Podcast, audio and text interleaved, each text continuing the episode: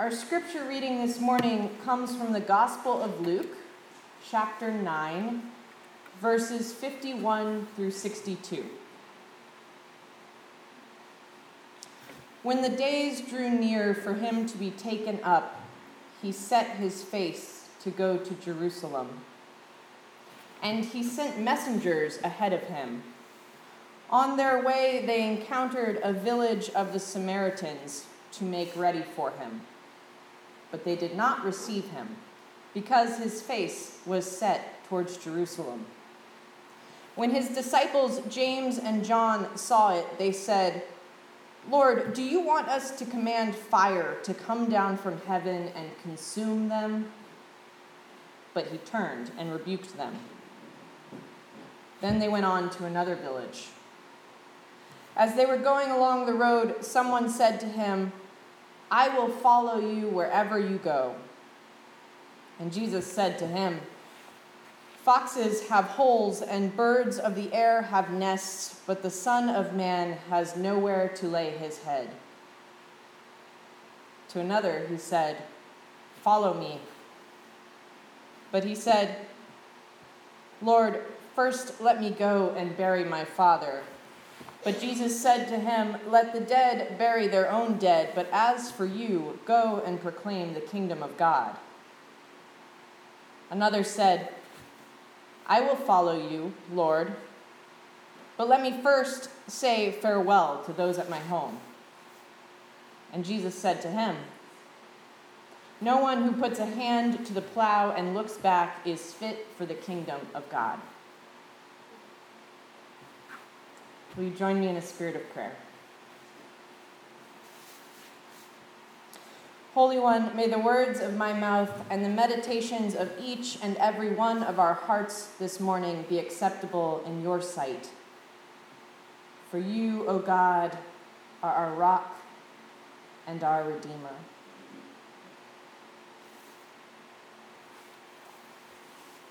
So, in this morning's text, we find Jesus on what is often called the travel narrative in the Lucan gospel. He's on his way someplace. This someplace is Jerusalem. And just a bit earlier in this gospel of Luke, Jesus has warned all of his disciples about the suffering that is to come when they make it there. He's warned them, he's given them fair warning, but in typical disciple fashion, they really can't fully comprehend the level of suffering and humiliation and torture that their leader would be experiencing in their final destination. So the scripture says this it says, Jesus has set his face towards Jerusalem, meaning that he is determined and steadfast. That is where he is going, he's unwavering. And as Jesus and the disciples go on this journey together in this travel narrative section of the Gospel of Luke, they come upon this Samaritan village.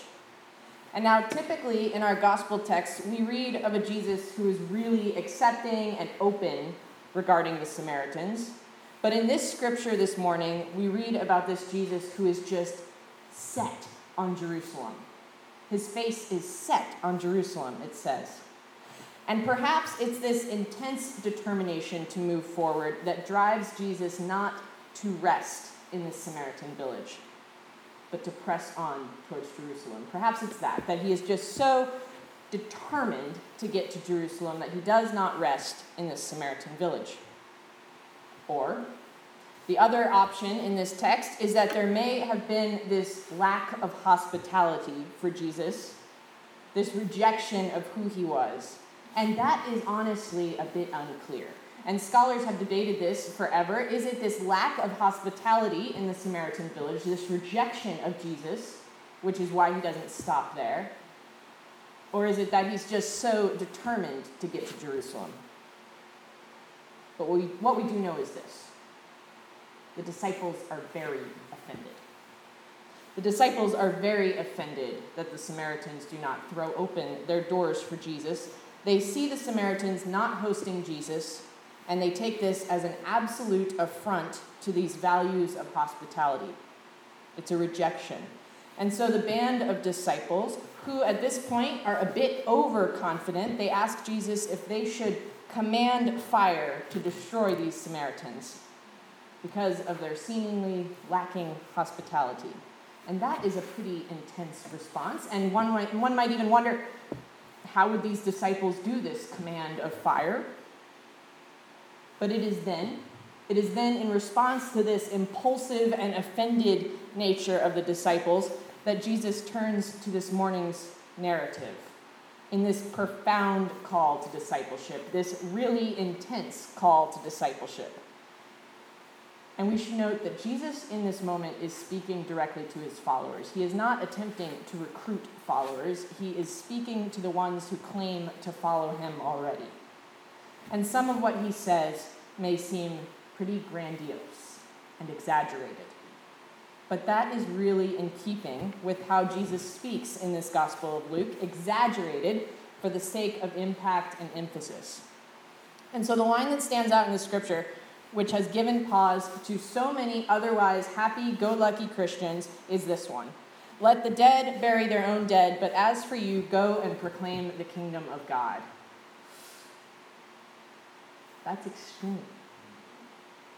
That's an extreme statement from Jesus. That comes from a Jesus that some of us may be unfamiliar with. But it behooves us not to ignore it. It's best not to ignore that this is the word that Jesus said, but to read it in the context of all the other statements that he makes over the course of the Gospel of Luke. He speaks like this more often than we think, in hyperbole and exaggeration for the sake of making his point. So, what he's saying is this to be a disciple, you must leave home. You must leave comfort, you must leave certainty.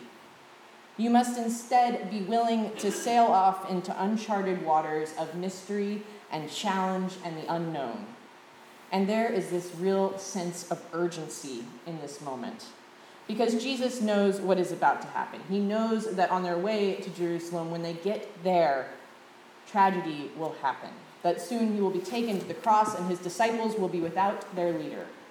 He knows that. He knows that whether they are ready or not, reality is about to strike, that the disciples will be launching from safe harbor into these uncharted waters as their leader is taken. So, this morning's scripture is a journey. It's a journey to Jerusalem, but more than that, it's a call to discipleship a call to disciples to be aware of what it actually means to be a true follower of Christ, to be a person who endeavors to proclaim the kingdom of God. What is that kingdom? It's justice, it's love, it's peace, it's grace, and it's all that flies in the face of the ways of self centeredness and ego and power that are the markers of the ways of this world. It is a radical notion to proclaim the kingdom of God. So, towards the end of this morning's scripture, Jesus uses this imagery of plowing a field. This person with this plow in front of them.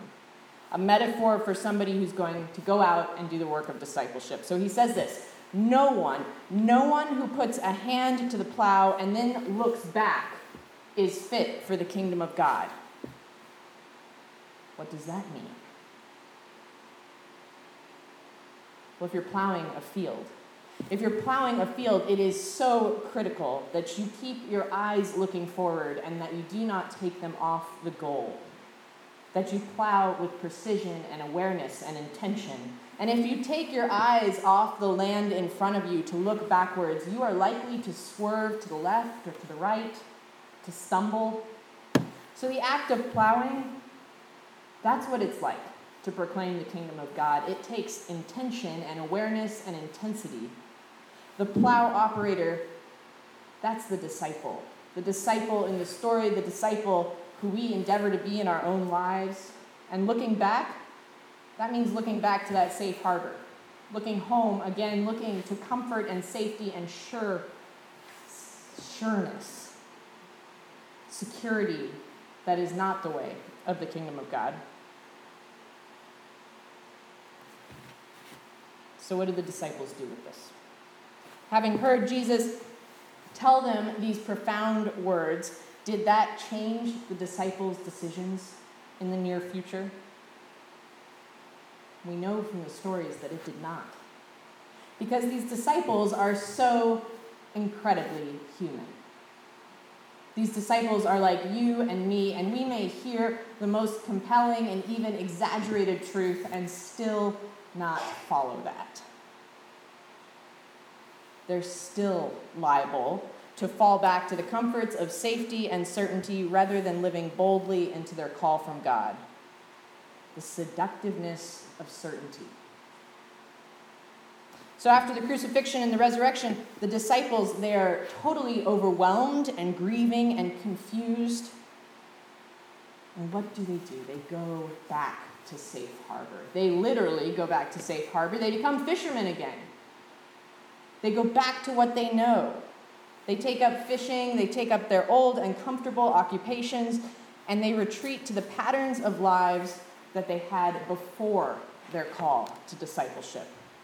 And they stay in these familiar patterns of fishing all the way up until Pentecost happens. Remember that a few weeks ago? The Holy Spirit interrupting their lives and empowering them to do the work of evangelism, of spreading the good news of the gospel of Christ around the Mediterranean. So, this morning's scripture begs a few questions of us today. So, the first is this the first piece of this scripture the first set of questions this scripture begs. As a disciple of Christ, how do you live differently? What are the safe harbors that you might be called to move beyond in order to live into your call from Christ? How does discipleship change your life? If somebody really looked at your life, if you yourself analyzed your life, how exactly would they know that you are a disciple of Christ? How would they know that you're Christian? What's changed? What's different? What are the markers of that identity? This scripture really gets at identity. It gets at this notion of identity and the implications of identity and how we live in the world. So, if you have an identity in Christ as a disciple, that changes fundamentally who you are. You're no longer just flesh and bone, you're children of God. So I invite you this week to think about these identities. Think about the identities that you have in your life, the roles that you occupy. Perhaps parent or spouse or friend or neighbor.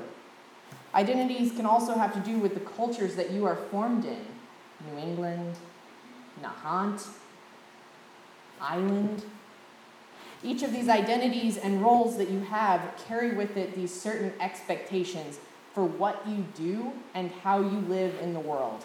So, what about when you think about your identity as a disciple, as a follower of Jesus? What does that identity tell you about how you conduct your life? I come from a military family, a many, many generation Marine Corps family, and I'm now in an Army family and one thing that I know to be true from having been steeped in military culture and identity is that those in the military have a way of mid conversation just standing at perfect attention when they hear the national anthem, close or far. Their identity as military results in this behavior of standing at attention. And now I also married into a family that is a major football family, and they are not from the Boston area, so bear with me as this is not even a little bit Patriots related. And I had never seen anything like a true football identity until I was in New Jersey and a Jets game came on. And there were rituals and chants and specific jerseys to be worn in specific places in the living room. There were times to sit down and times to stand up, and none of this was familiar to me. That is identity. That's identity as a Jets fan that results in behavior associated with this fandom. So, what about discipleship? If your identity is a disciple, what are the markers of that in how you live your life? What does that tell us about your behavior, your conduct, your way of being in the world? The second piece that goes with this scripture, if the first one is discipleship and identity, the second one is evangelism. Because twice in this scripture we hear about proclaiming the kingdom of God. And that evangelism, that E word, is a notion that is very challenging to grasp for many people in mainline traditions who associate evangelism with door knocking at inopportune times, with handing out tracts, with invasion of personal space. It flies in the face of so much of what it means to be New Englander, so much of what it means to respect other people's traditions and personal space, so much of what it means to be ecumenical and multi faith, and yet it doesn't have to mean that. St. Francis of Assisi said this preach the gospel, and if necessary, use words. That's a charge that pairs with Jesus' charge today about proclaiming the kingdom of God. Because evangelism can mean the way that we live, the way that we live out discipleship in the world. It can mean the way that we conduct ourselves. That can preach and proclaim the kingdom of God. It can mean being a beacon of hope and a conduit of God's love. And evangelism, I would say, is worthy of reclaiming along with discipleship. So, this is a charge this morning from Jesus and from St. Francis. It's indeed a challenge, a challenge to us all as disciples to preach the good news of hope and resurrection, of grace and of love and of joy through the ways that we are in the world. So, as you go out into this week, how are you going to do that? How are you going to proclaim the kingdom of God through the way that you are in the world? Through how you treat your neighbor and creation and yourself? Through not only your words, but your deeds? How will you go out and be a disciple of Christ? How will you go out and proclaim the kingdom of God? Amen.